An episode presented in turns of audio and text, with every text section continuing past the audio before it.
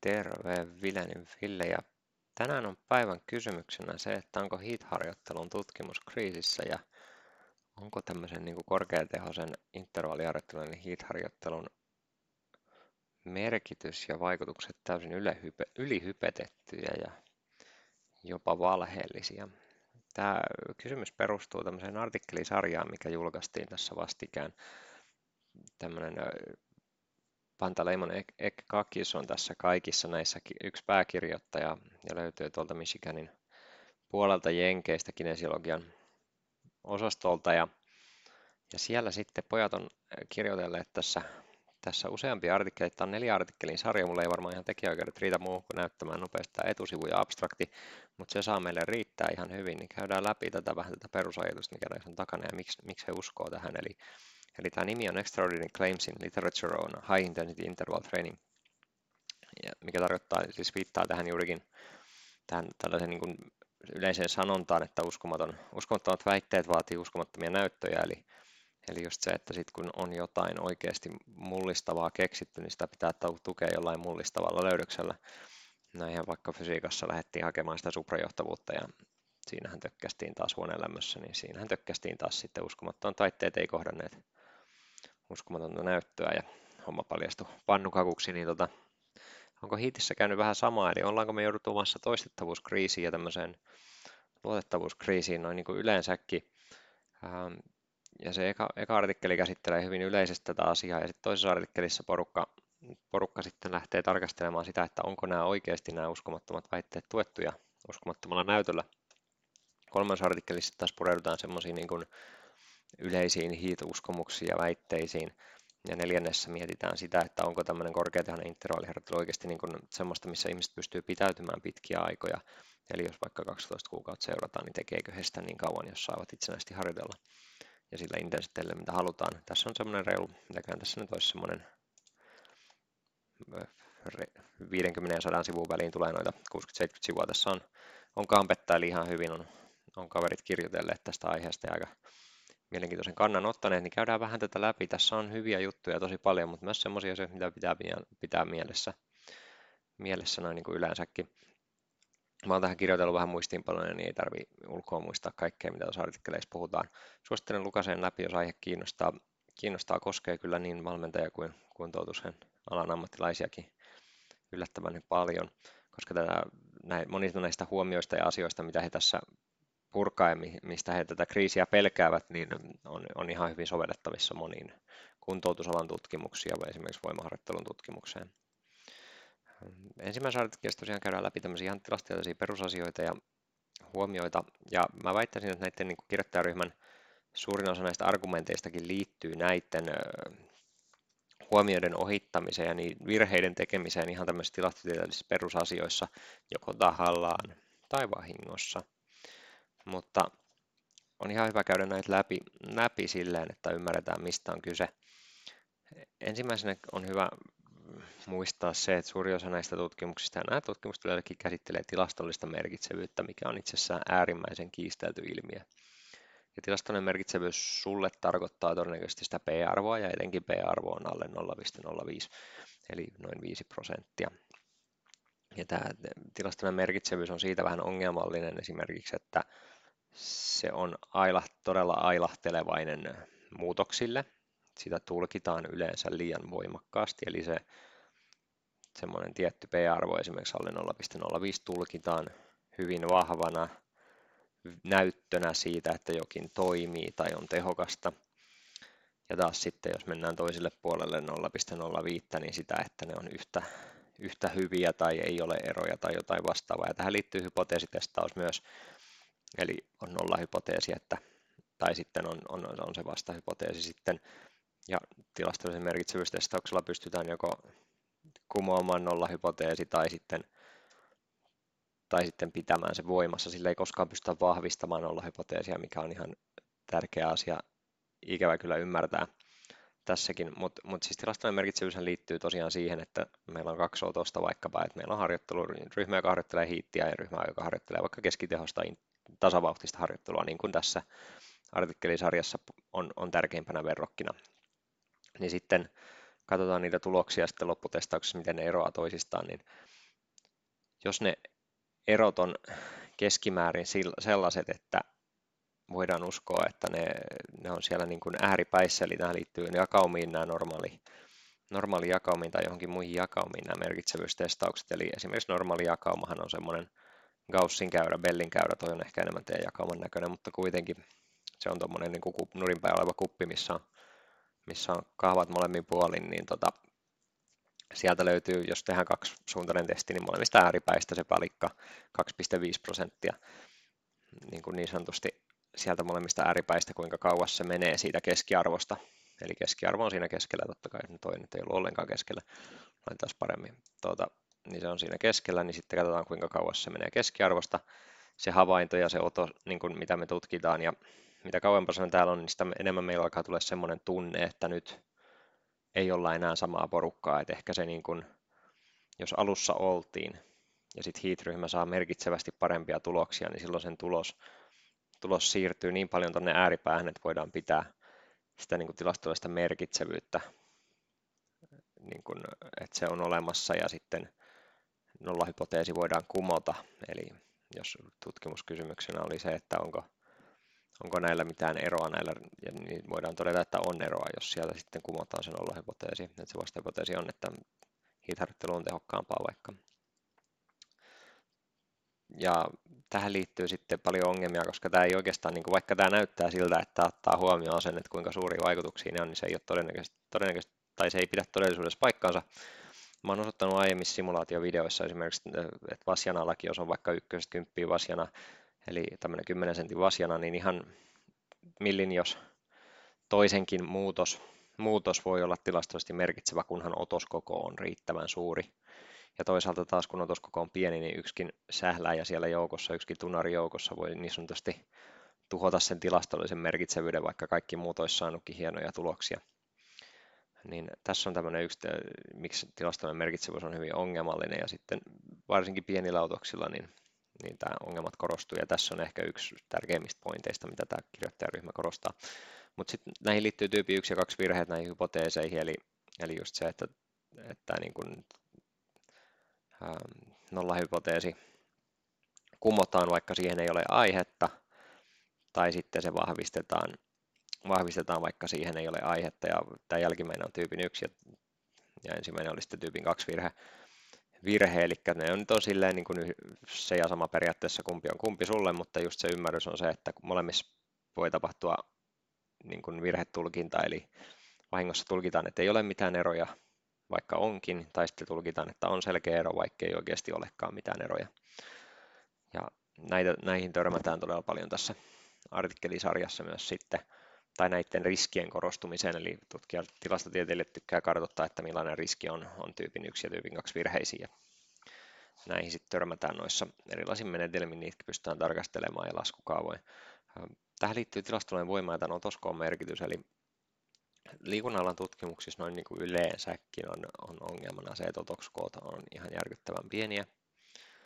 Ja tämä altistaa semmoiselle ääriilmiöille hyvin herkästi ja silloin puhutaan, että niin kuin yleensä voidaan, me voidaan nykyään laskea ja yleensä kannustetaankin tutkimusten pitäisi laskea semmoinen otoskoko, millä on riittävä tilastollinen voima havaita tietyn kokoisia vaikutuksia. Eli kun puhuttiin siitä, että merkitsevyystestaus ei itsessään havaitse niin kuin vaikutusten kokoa, niin meidän pitää olla niin iso otoskoko, että se havaitsee tietyn kokoiset vaikutukset.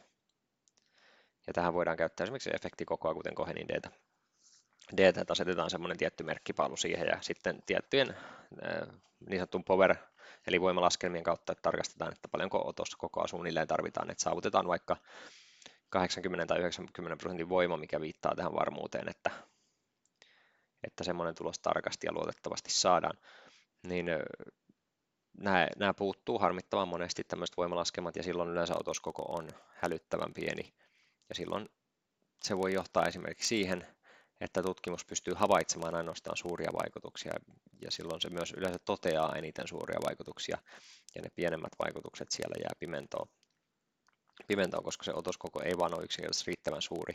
Ja toiseksi se altistaa tämmöiselle ääriilmiölle myös sit yleensäkin, että kun meillä on pieni määrä osallistujia, niin siellä taas ne yksi-kaksi kaveria voi aiheuttaa sen, että se efektikoko eli vaikutuskoko siinä interventiossa karkaa ihan käsistä, vaikka keskimäärin, jos otettaisiin hirveän kokoinen otoskoko, niin populaatio ei saakaan kuin ihan vaatimattomia tuloksia, mutta siellä on pari semmoista, jotka hyötyy ihan suunnattomasti.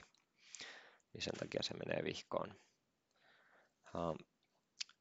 Sitten meillä on kolmas, neljäs semmoinen on niin yhtä tehokasta niin kuin puhe, mikä on vähän kanssa huono, huono, eli sitten me sekoitetaan tähän, että onko HIIT-harjoittelu tehokasta vai ei.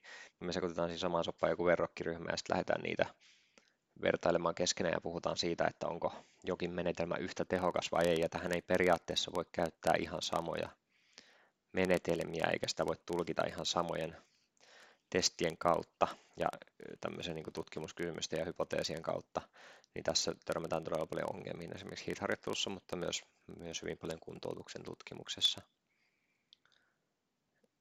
Ja sitten tässä on vielä tämmöinen niin kuin voittajan kirous, että, että niin kuin puhuin näistä niin kuin vaikutus, vaikutuskoista ja tämmöisistä, että ne voi paisua, paisua ja sitten muutenkin voi olla jotain harhoja, jotka sitten ohjaa sitä, ohjaa sitä niin kuin tutkimusryhmän tulosta positiivisemmaksi. Esimerkiksi tutkijaryhmä, jos ei ole sokkoutettu tai jotain muuta, niin se altistuu heti erilaisille tämmöisille harhoille ja riskeille, että he haluaakin ehkä ajaa tai tulkita tutkimusta tietyllä tavalla positiivisesti. Ja tämä voittajan kirous sit voi olla myös sitä, että sitten tulee niitä positiivisia tuloksia, ne on sitten suurempia kuin mitä pitää olla, ja sitten se ajaa taas tutkimusnäyttöä siihen suuntaan, että tulee suurempia tuloksia, ja vaikka kun niiden pitäisi olla ja niin edelleen, ja sitten saadaan tämmöinen tämmöinen kupla siitä aikaiseksi, aikaiseksi sitten. Niin tämmöisiä asioita se ensimmäinen artikkeli hyvin vahvasti käsitteli ja nosti esiin, mutta sitten se lähtee itse vielä tarkastelemaan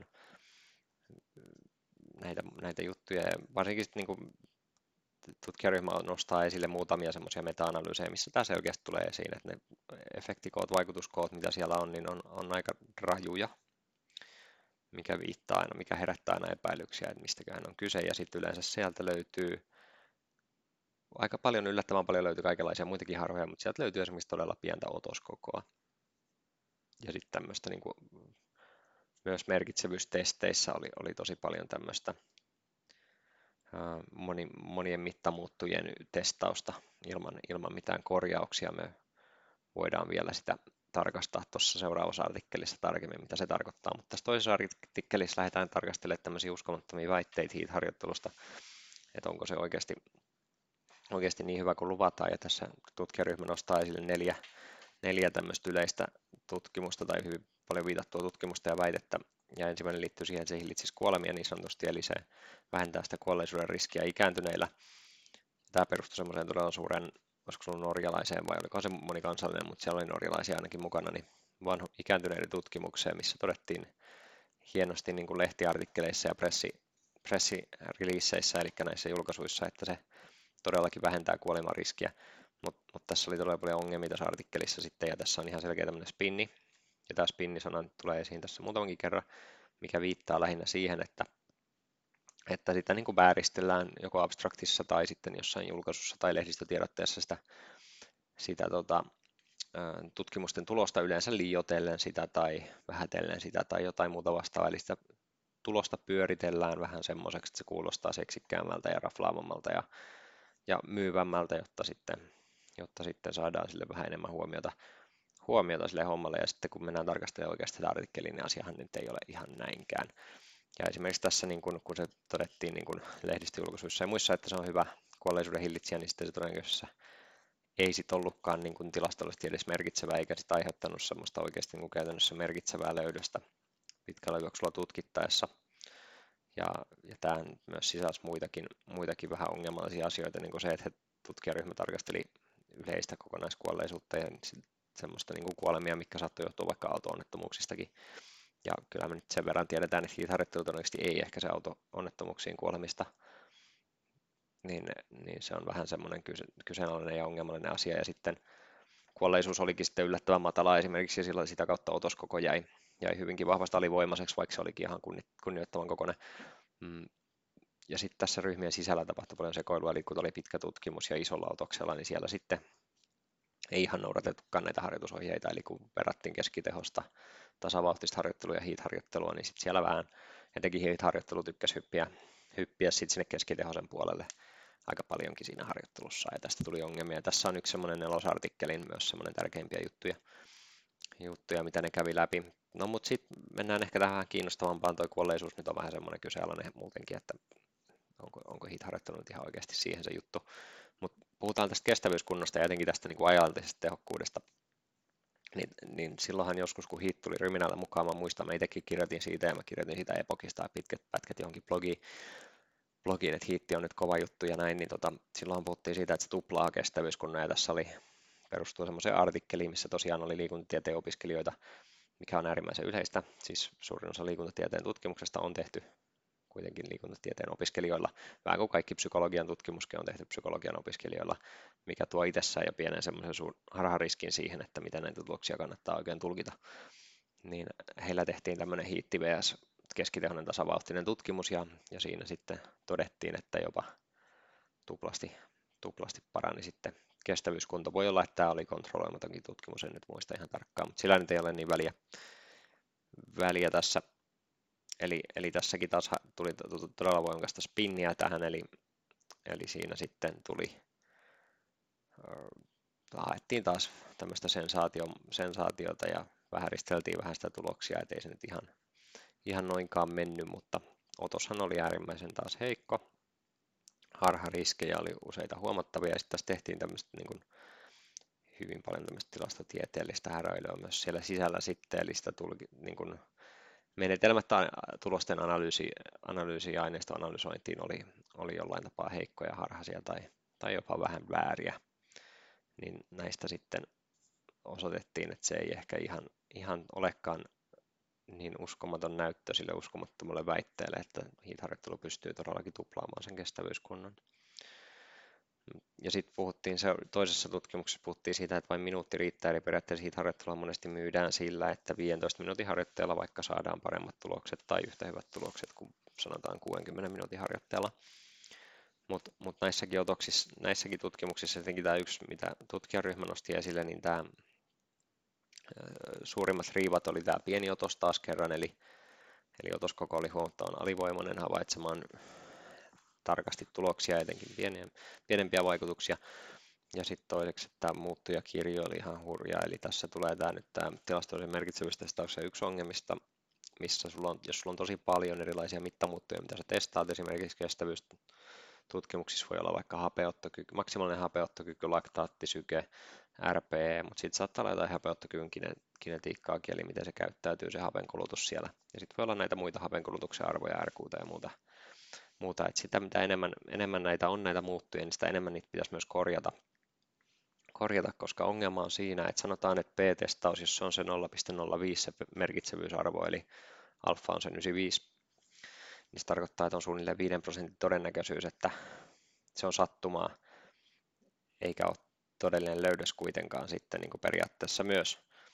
Myös eihän tämä nyt ihan näin mene, eli mä haluan korjata siis silleen kuitenkin sen, että kun mä puhun tämmöistä tieteellisistä ilmiöistä ja tällaisilla sanoilla, niin nämä, ei ole, nämä on hyvin karkeita ja tällainen redu, redusoituja, tislattuja malleja siitä, mitä pitäisi puhua, mutta en nyt lähde liikaa siihen semantiikkaan. Tilastotieteilijät on hyvin, hyvin tarkkoja tämän asian kanssa, miten asiat pitää sanoa, mutta mä yritän nyt kansankielistää tätä, niin puhutaan mieluummin tällä tavalla tämmöisin karkein termein, mutta muistakaa, että asia on monimutkaisempi ja siitä ehkä pitäisi puhua virallisissa piireissä eri termein.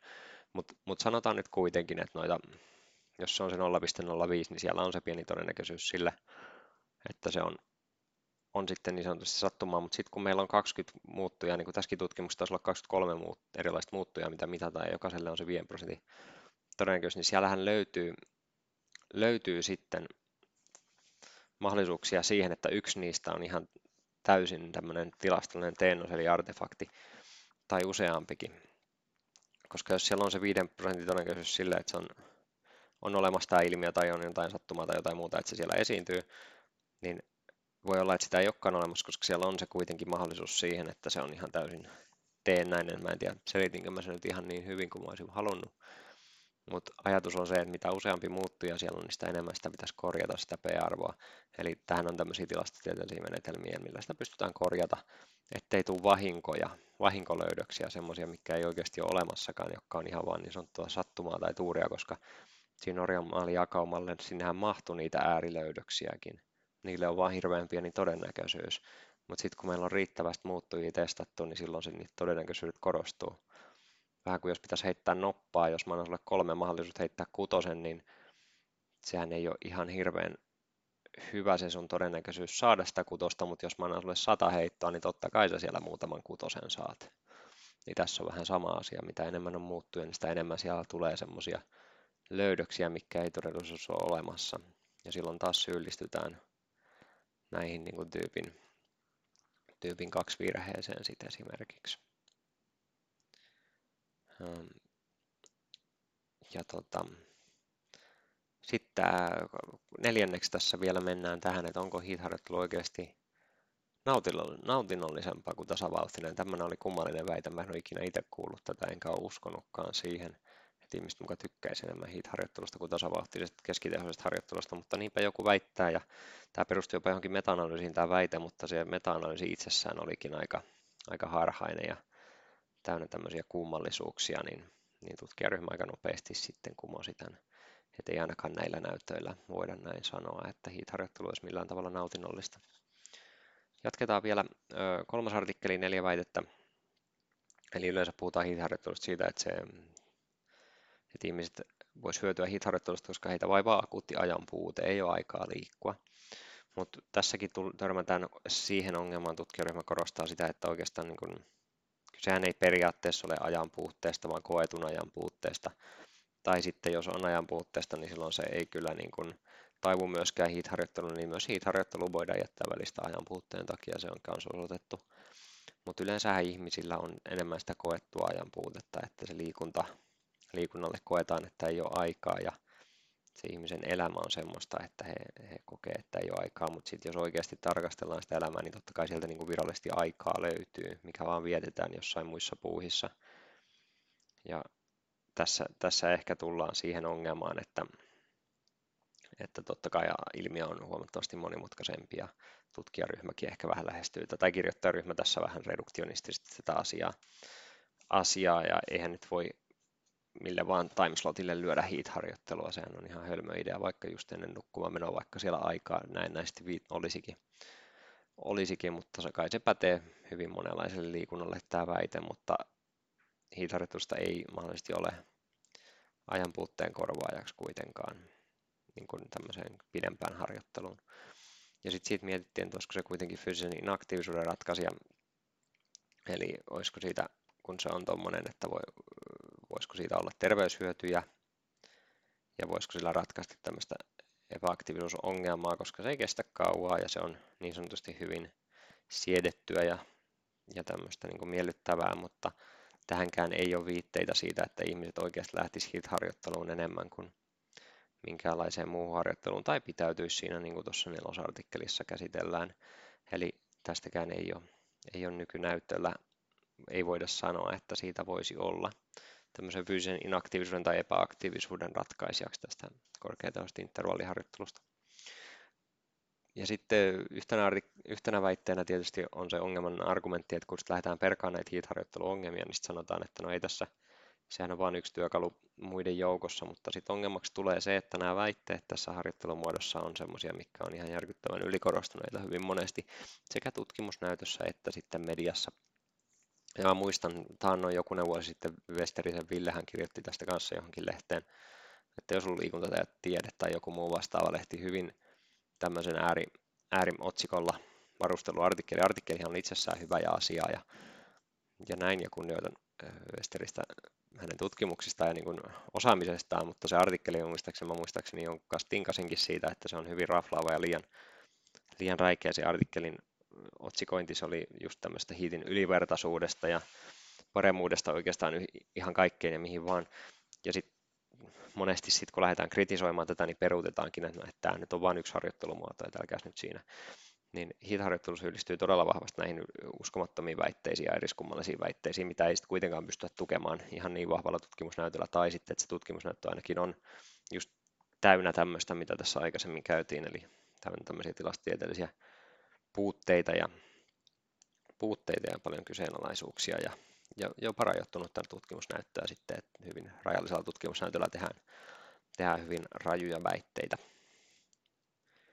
Ja kun pointti on monestikin justiinsa verrata, verrata ja kokea tätä ylivertaisuutta, mutta sitten sitä ei oikeastaan niin kuin tutkita sitä niin kuin samankaltaisuutta ja niin kuin hiitin käyttöä työkaluna yhtenä muiden joukossa, vaan enemmänkin se on se ratkaisijan roolissa monesti. Niin tästä tulee semmoinen ongelma.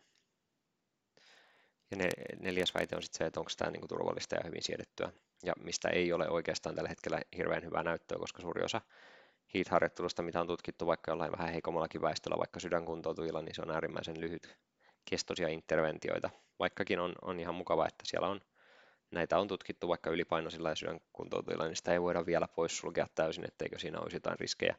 Mahdollisesti myös on jotain tämmöisiä haittavaikutuksia ja korkeampia vakavia haittavaikutuksia ilmennyt sitten, ilmennyt sitten monissakin tutkimuksissa jotka on ollut riittävän pitkiä, jotka on käyttänyt tämmöisiä vaikeita populaatioita. Ei se missään nimessä vaarallista ole, mutta sitä ei voi vielä sanoa turvalliseksi ja hyvin siedetyksi ennen kuin sitä tutkitaan isommilla otoksilla pidemmän aikaa.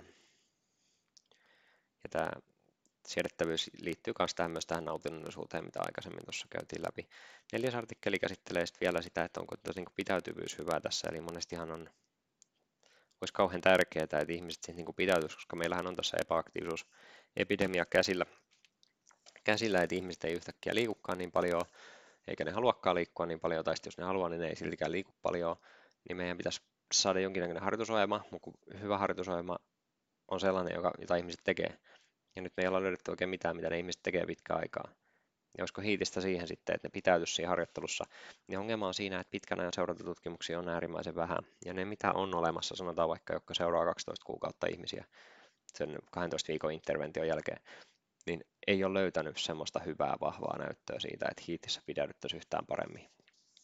Yksi ongelma vaikuttaisi olevan se, että ihmiset ei oikein niin tykkää tosi korkealta teholla harjoittelusta, vaan silloin kun mennään hiit-harjoitteluun tosi korkeatehoiseen harjoitteluun, niin ihmiset yleensä, kun he saa harjoitella itsekseen, he vähentää sitä harjoitusintensiteettiä.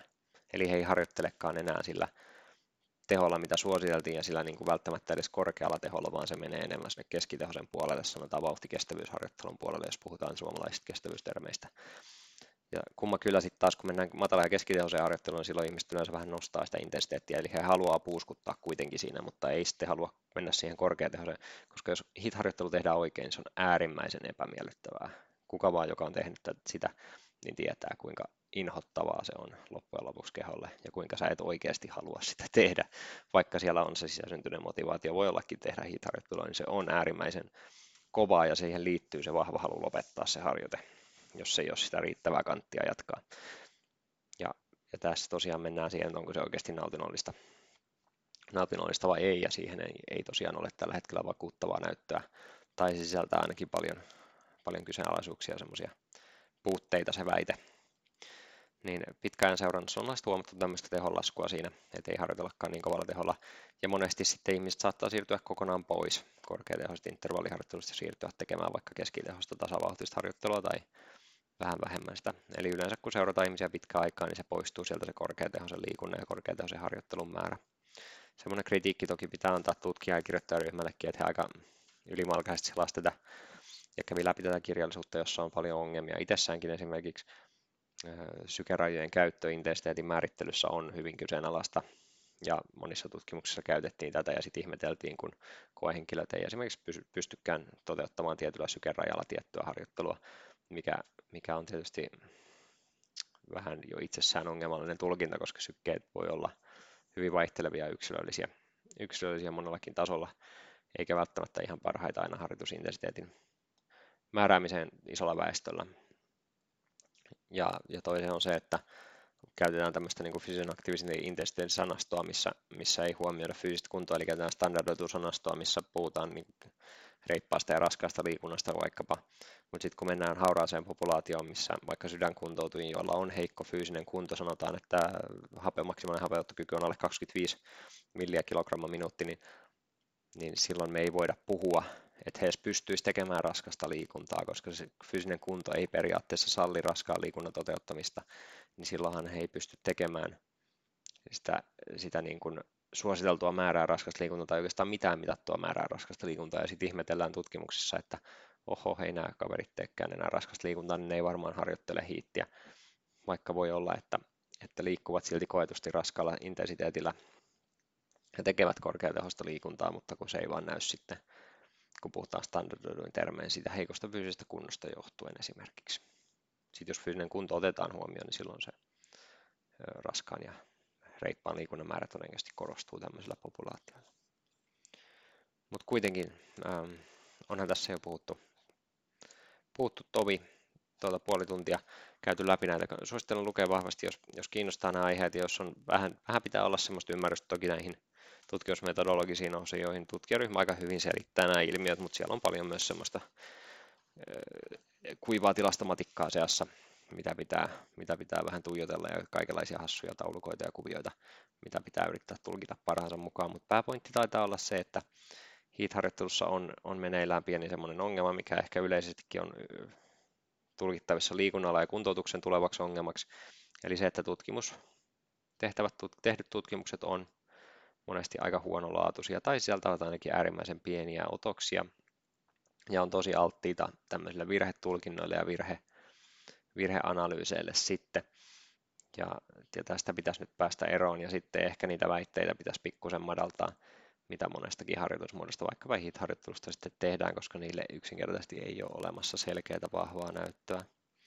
Ja nyt meidän tehtävä on yrittää saada näitä toistettua näitä havaintoja, jotta ei käy kuin psykologiassa, että yhtäkkiä mikään ei toistukaan ja suurin osa tämmöisestä self-help-kirjojen keittiöpsykologiasta on jo menettänyt pohjansa vaikkapa tämmöinen ilmiö löytyy myös sieltä psykologiasta, kannattaa sitä replicability crisisia sieltä tarkastella myös, mutta heat-harjoittelu on ihan yhtälaisessa riskissä, että ei enää löydetäkään vastaavanlaisia hyötyjä, mitä alun perin on väitetty, ettei tämä harjoittelu olekaan ihan niin tehokasta kuin mitä joskus on uskottu.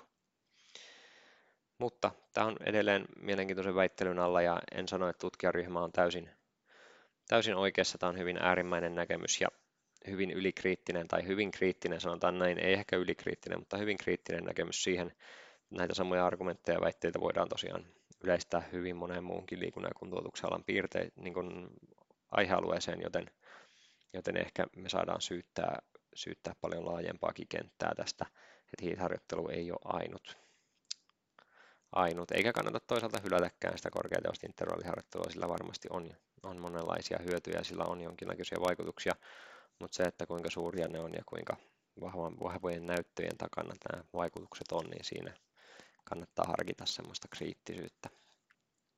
Eipä siinä, tuota, katsellaan tuossa jo kuuvaihteessa lisää, lisää, lisää sitten tutkimuskoosteita, palataan niihinkin juttuihin. Ei muuta kuin morjes.